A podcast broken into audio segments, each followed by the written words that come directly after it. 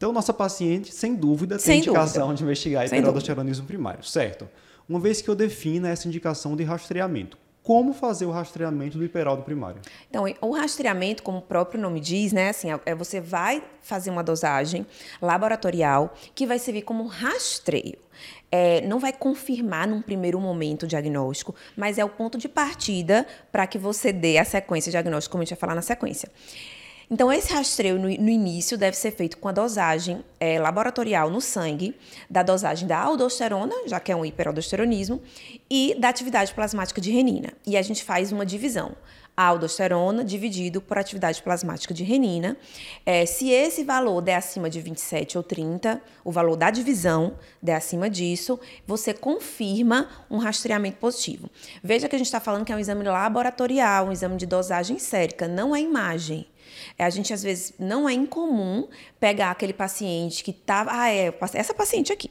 O paciente está na emergência com hipocalemia, e aí, cheio de antipertensivo, já pensa em peraldo, beleza, pensou certo, aí já pede uma tomografia de abdômen. Aí pensou errado. É começar a investigação por imagem. Pelo imagem. Assim, em endócrino, isso eu acho que se eu posso até juntar aqui todas as coisas, mas eu acho que praticamente nunca vai ser certo em endócrino você começar a investigação pela imagem.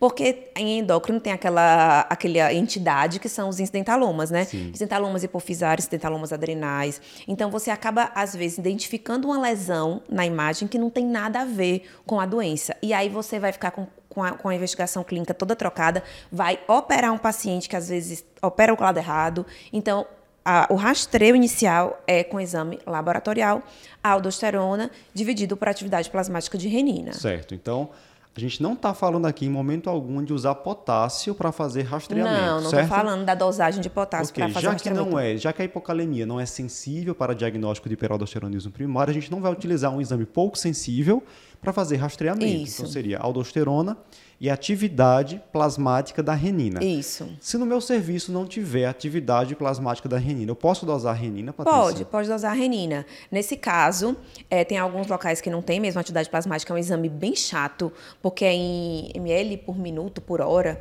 Então, às vezes, dá pra, é mais fácil dosar renina direta, e aí, nesse caso, tem só que fazer uma conversão, né? Tem que dividir esse valor por 12. Perfeito. E aí você acaba corrigindo, e aí o ponto de corte é atividade aldosterona sobre renina direta. Se for acima de 3, você também dá o diagnóstico, o rastreio positivo, positivo. de hiperaldo. Certo. Algum cuidado especial na hora de fazer essa coleta? Vamos imaginar que essa paciente, essa paciente. está internada por hipocalemia. Sim. Se ela estiver lá com seu potássio de 2,9, já posso chegar e fazer essa coleta de aldosterona e, e renina? Veja, tem alguns cuidados sim. A hipocalemia, então, pensa aqui comigo. Se é, eu, eu que não tenho hiperaldo, nada. Se por alguma razão eu tenho um potássio baixo, qual vai ser a fisiologia do meu corpo? Vai ser diminuir a aldosterona para que eu não perca mais potássio, né? Então, a hipocalemia ela vai propiciar um valor falsamente baixo de aldosterona. Então, essa relação aldo sobre a atividade plasmática de renina pode vir falsamente baixa. É, então, o potássio, ele obrigatoriamente tem que ser normalizado antes de você fazer essa dosagem laboratorial.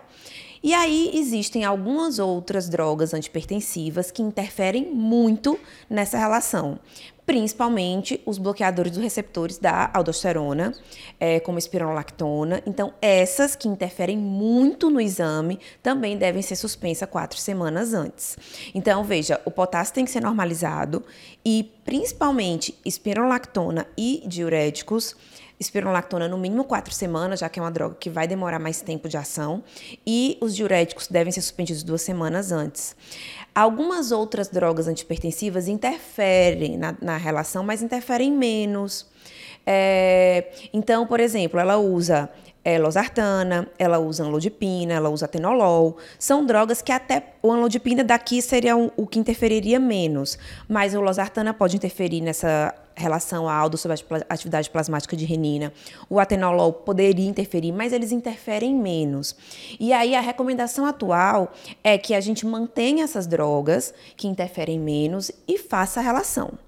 Se você faz a relação, a relação vem muito conclusiva, você fala, poxa, já estou bem satisfeito que deu uma relação positiva e não preciso suspender essas drogas que interferem menos. Porque isso antigamente dificultava muito o rastreio. Eu tinha que suspender um bocado de remédio que o paciente usava para hipertensão, tinha que internar esse paciente. Sim, claro. Porque ele ia fazer pico hipertensivo. Hipertensiva. Né? Era. Aí tinha que trocar pelas drogas que interferem menos, tipo hidralazina, verapamil, tal. Aí uma confusão, já era, dificultava muito. Então, atualmente, a única coisa que você é obrigada a suspender é a espironolactona. Então, por isso que, assim, se tiver essa suspeita, nem inicie espironolactona antes boa, de boa. antes de terminar o rastreio. É, e os diuréticos, de forma geral, duas semanas antes. E lembrar de corrigir o potássio. E o que pega na espirona é essa coisa das quatro semanas. Né? Imagina, você acabou de atender Comecei a paciente, agora, é. tá ali super animado, está usando espirona. Você vai esperar um mês para poder começar a investigar essa paciente começar direito. a investigação, pois é. Então, nossa paciente do caso não precisaria suspender nada, não. certo? Ok. Só, Só corrigir, o potássio. o potássio. Muito Só bem. Corrigir então, o potássio.